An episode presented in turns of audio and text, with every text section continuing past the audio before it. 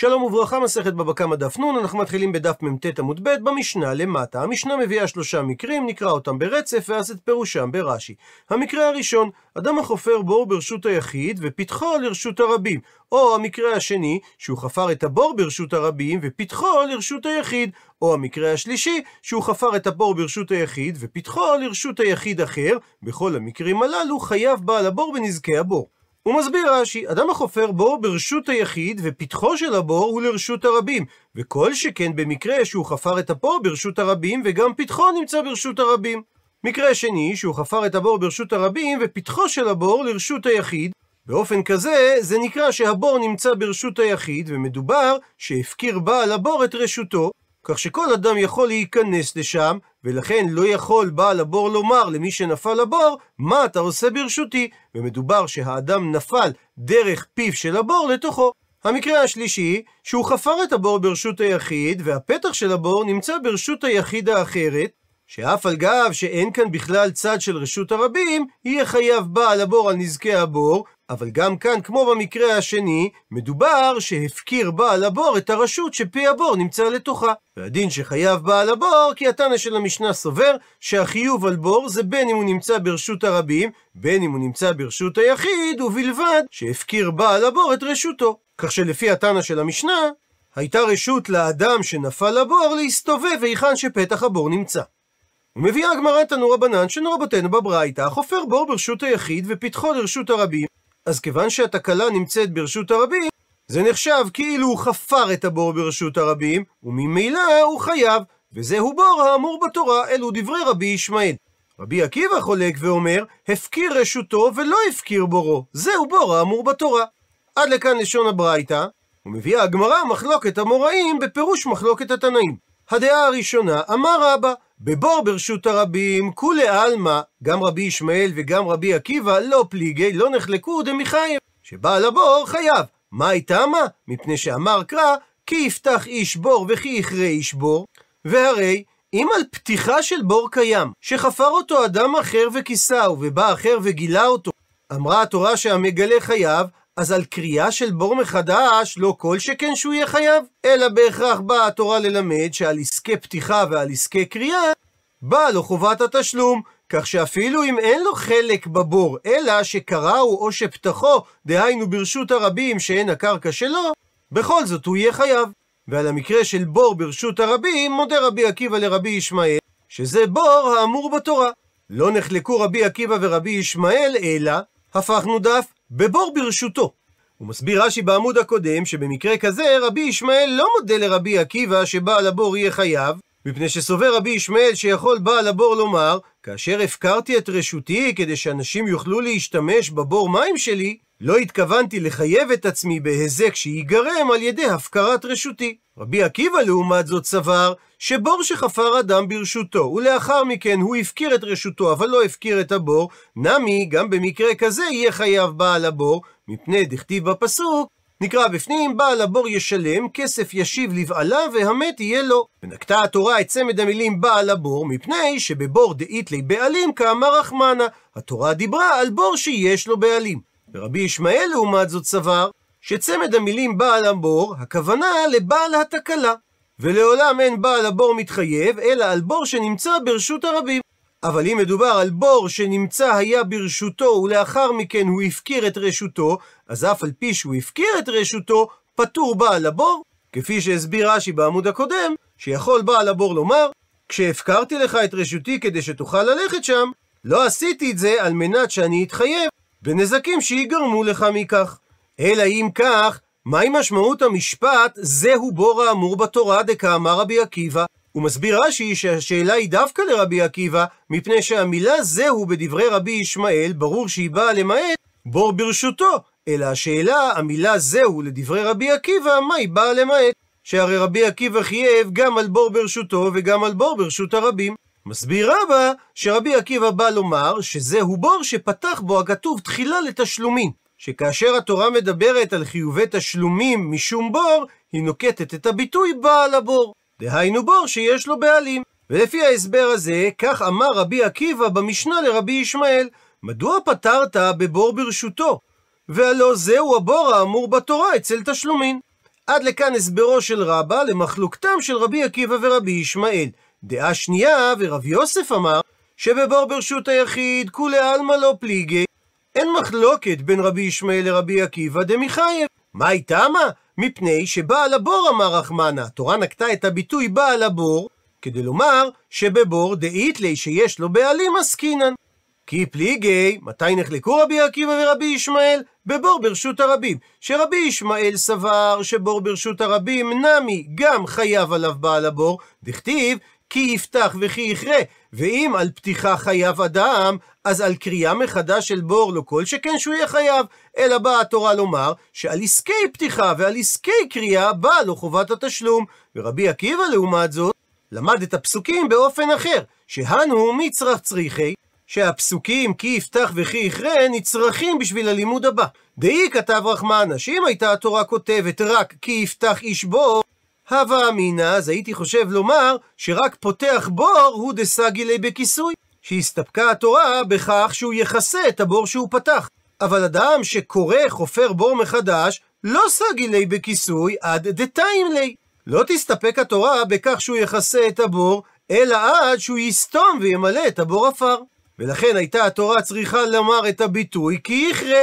מצד שני, והיא כתב רחמנה, אם התורה הייתה מסתפקת לכתוב את הביטוי כי יכרה, הווה אמינא, אז הייתי חושב לומר שרק במקרה של קריאה של בור מחדש, הוא דבאי כיסוי.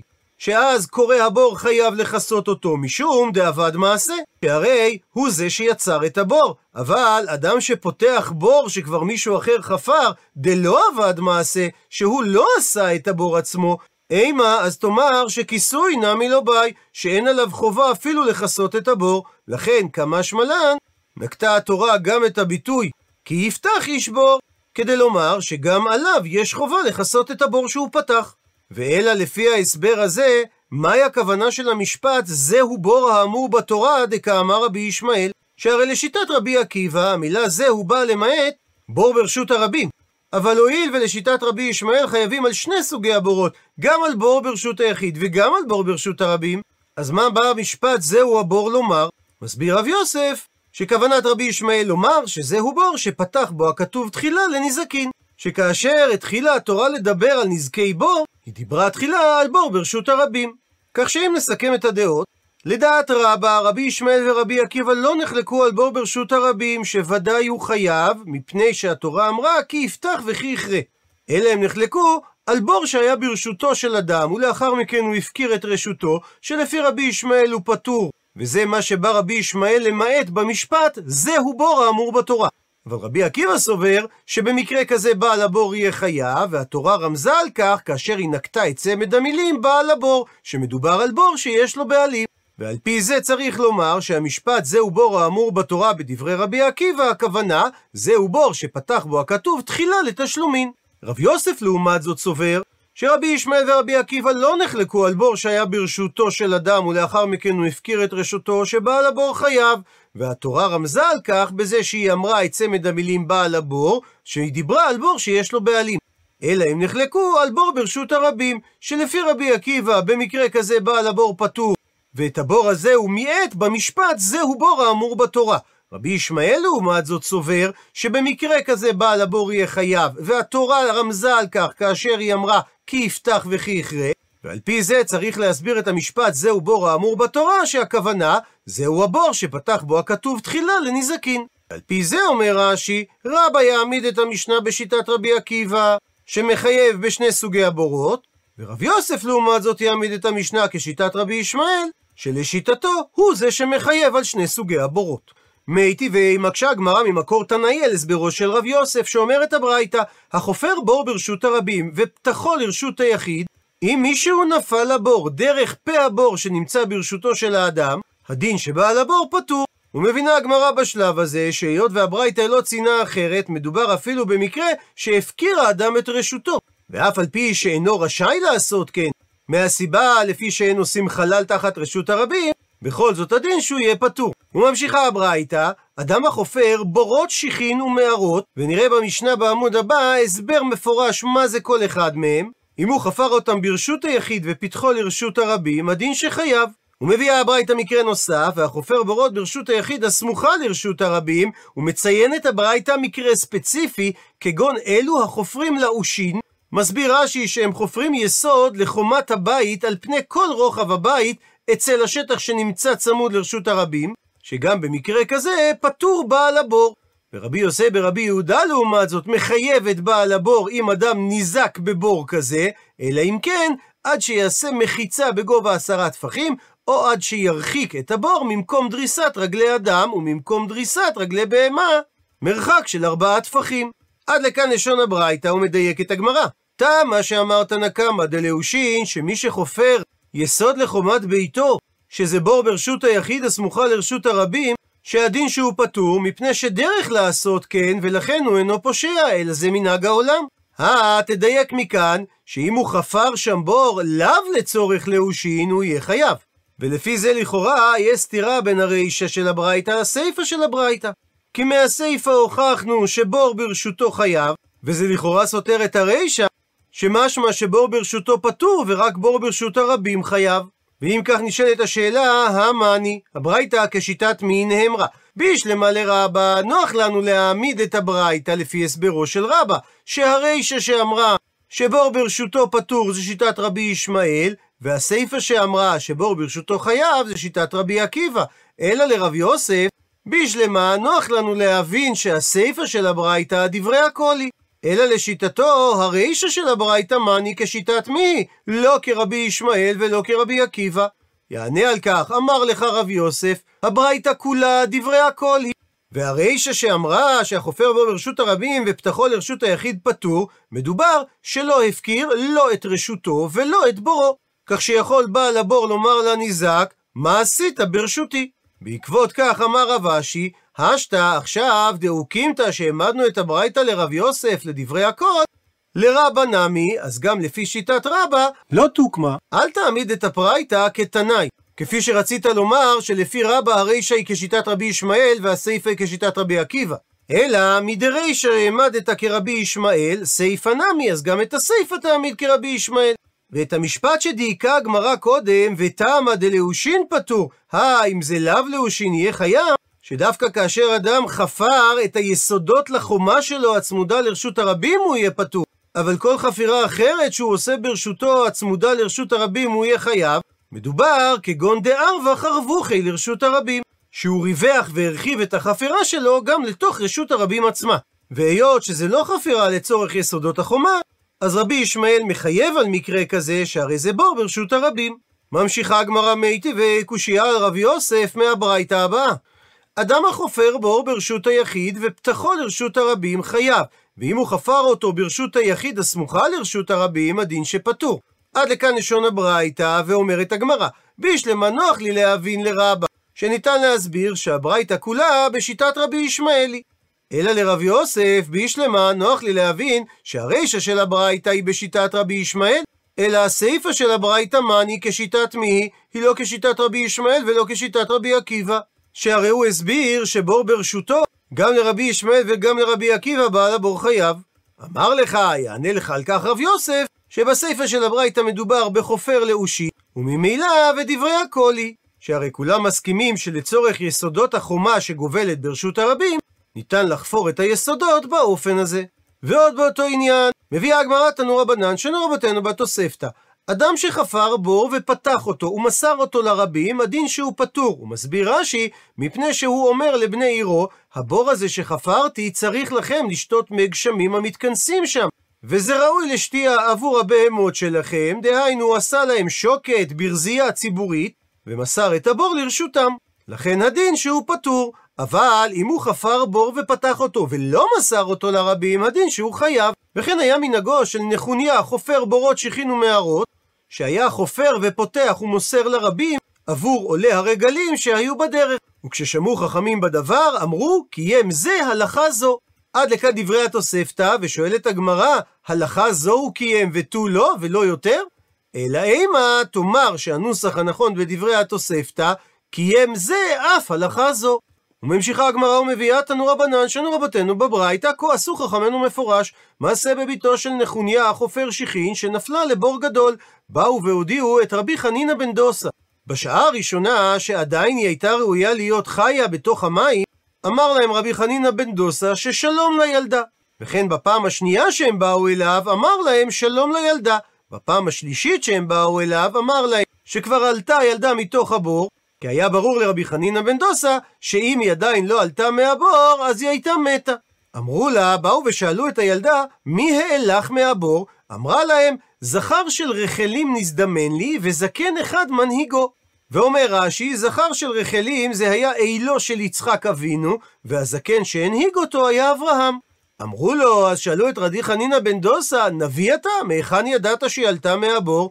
אמר להם, לא נביא אנוכי ולא בן נביא אנוכי, אלא כך אמרתי, דבר שאותו צדיק מצטער בו, שהוא מתאמץ לחפור בורות ומערות לעולי הרגלים, הייתכן שייכשל בו זרעו? הוא מסייג את הדברים, אמר רבי אחא, אף על פי כן מת בנו של נחוניה בצמא.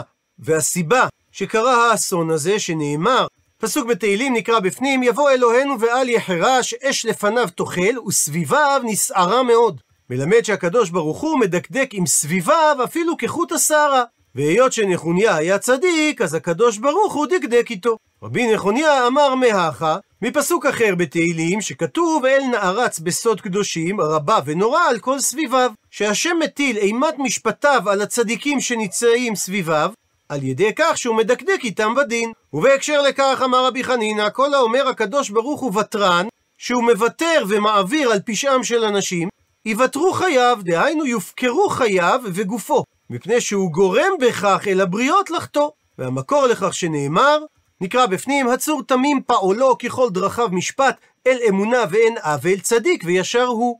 הרי שדרכיו של השם הם משפט, ולא ותרנות. ועוד באותו עניין, אמר רבי חנא, והיא תימה, ויש אומרים שאמר את זה רבי שמואל בר נחמני. מהי דכתיב? מה משמעות הכתוב? הפכנו דף בפסוק של 13 מידות, ערך אפיים, אפיים בלשון רבים, ולא כתיב ערך אף בלשון יחיד. שאם היה כתוב ערך אף, המשמעות הייתה שהוא מעריך רוגז וממתין מלהיפרע. אבל עכשיו שנאמר ערך אפיים, משמע שיש פה שני רצונים, אחת של טובה ואחת של רעה. אחת לצדיקים ואחת ולרשעים. שלצדיקים הוא מעריך אף מלשלם להם את השכר הטוב לאלתר, אלא שומר את זה לעולם הבא שלהם, ולרשעים הוא מעריך אף מלהיפרע מהם לאלתר, שאם בסופו של דבר הם יעשו תשובה, הרי זה לטובתם. ומביאה הגמרא תנו רבנן, שנו רבותינו בברייתא, לא יסכל אדם מרשותו לרשות הרבים. ובהקשר לכך מביאה הגמרא סיפור מהתוספתא, מעשה באדם אחד שהיה מסכל אבנים מרשותו לרשות הרבים, ומצאו חסיד אחד. אמר לו החסיד לאותו אדם, ריקה, מפני מה אתה מסכל מרשות שאינה שלך לרשות שלך? שמע את זה אותו אדם ולגלג עליו על אותו חסיד. לימים נצרך אותו אדם למכור שדהו, והיה מהלך באותו רשות הרבים, ונכשל באותם אבנים שהוא זרק מהשדה שהיה שלו לרשות הרבים.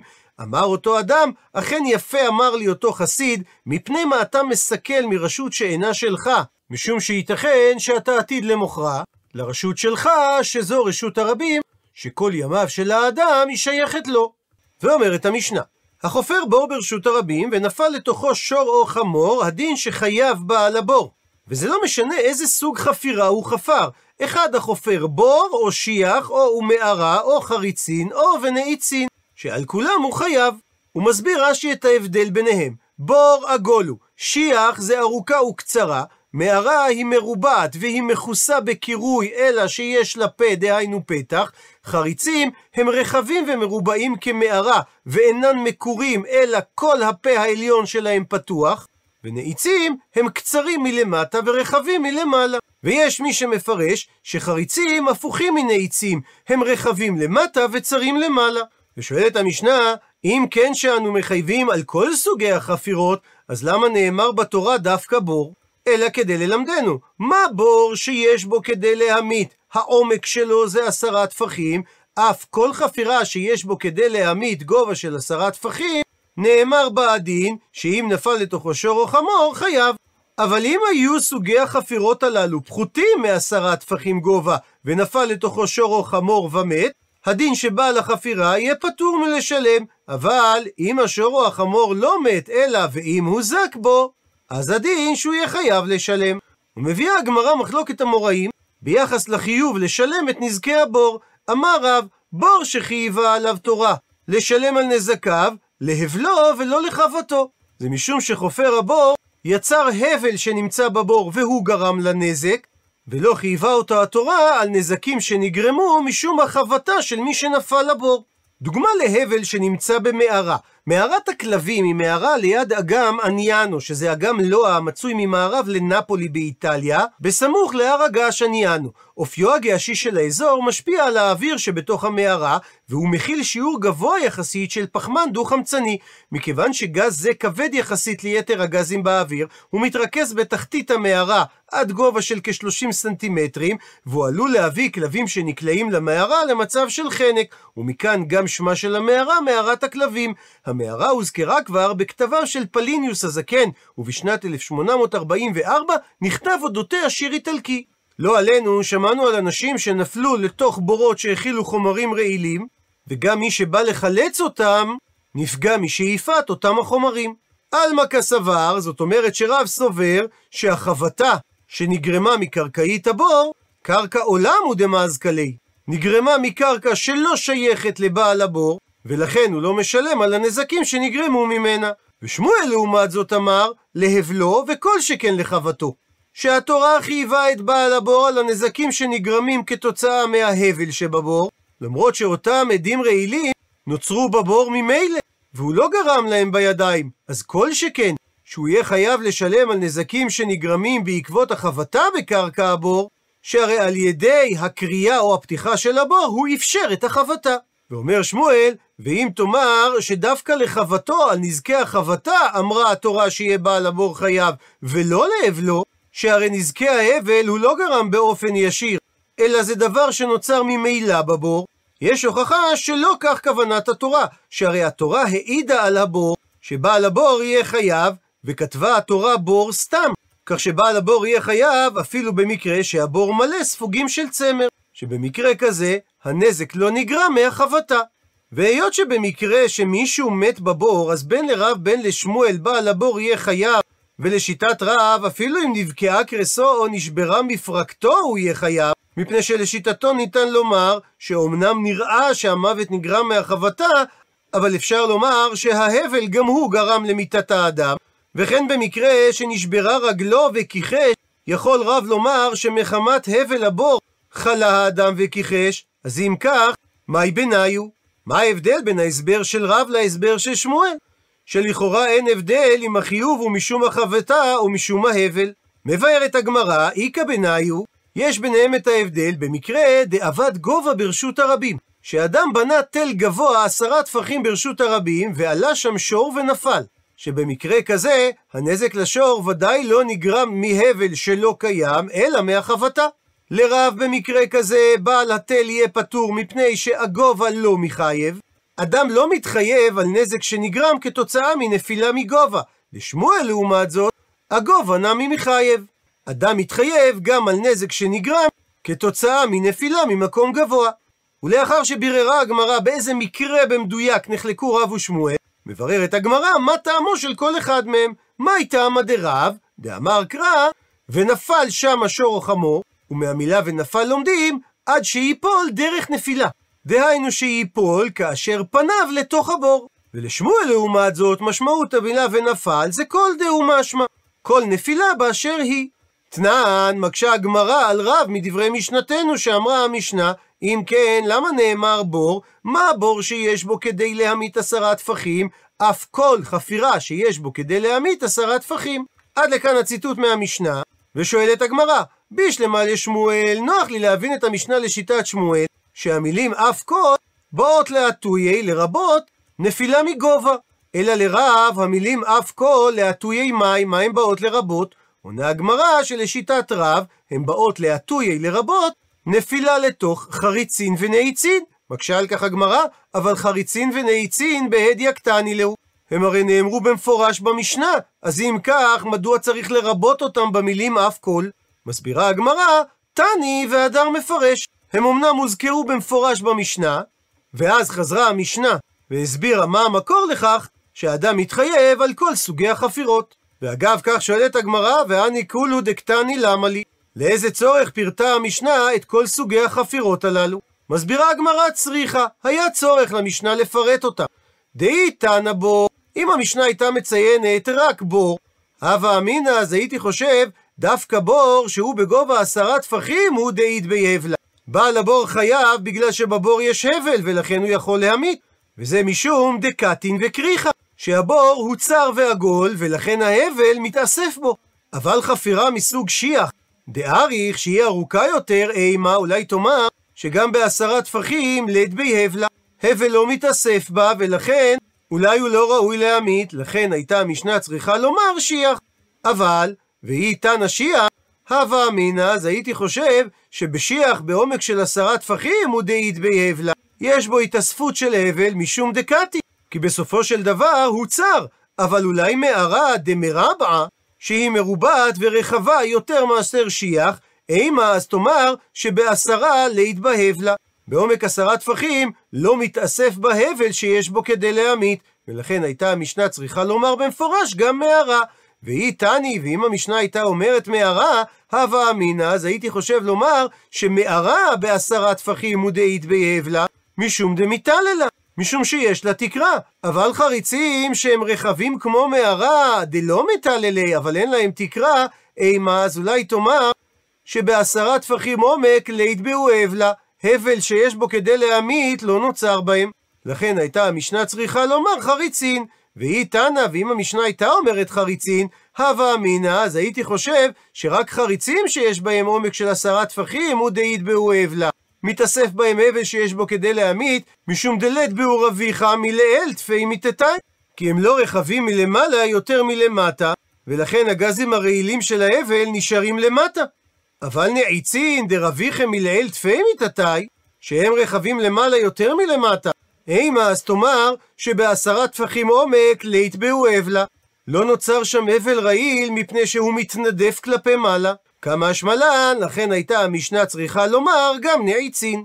עד לכאן דף נ', למעוניינים בהרחבה הזכרנו את רבי חנינא בן דוסה, שמקום קברו הוא נושא שנוי במחלוקת. מקום קבורתו לא מתואר בכתבי חז"ל, וקיימות כארבע מסורות מאוחרות לגביו. המרכזית מביניהם היא בערבה שהייתה עיר מגוריו. העדות הראשונה היא מהמאה ה-13 של רבי יעקב השליח. רבי יעקב היה יהודי מצרפת בן המאה ה-13 מהחוג של יחיאל מפריז. במקור מסוים הוא מכונה רבי יעקב הנזיר. הוא נשלח כשליח דה רבנן מארץ ישראל לגייס כספים עבור ישיבתו של רבי יחיאל מפריז שהיה בעכו. והוא מתאר את קברו של רבי חנינא בעין זיתים לצד קברו של רבי יהודה בר אילוי ותלמידיהם. בערך באותה תקופה, תלמידו של הרמב"ן מתאר את קברם של רבי חנינא ואשתו בערבה. עדות נוספת מאת יצחק חילו, שהיה יהודי ספרדי שנסע לארץ ישראל במאה ה-14 לספירה, מתארת את קברו של רבי חנינא בשתי מקומות, גם בצפת וגם בבית חנינא.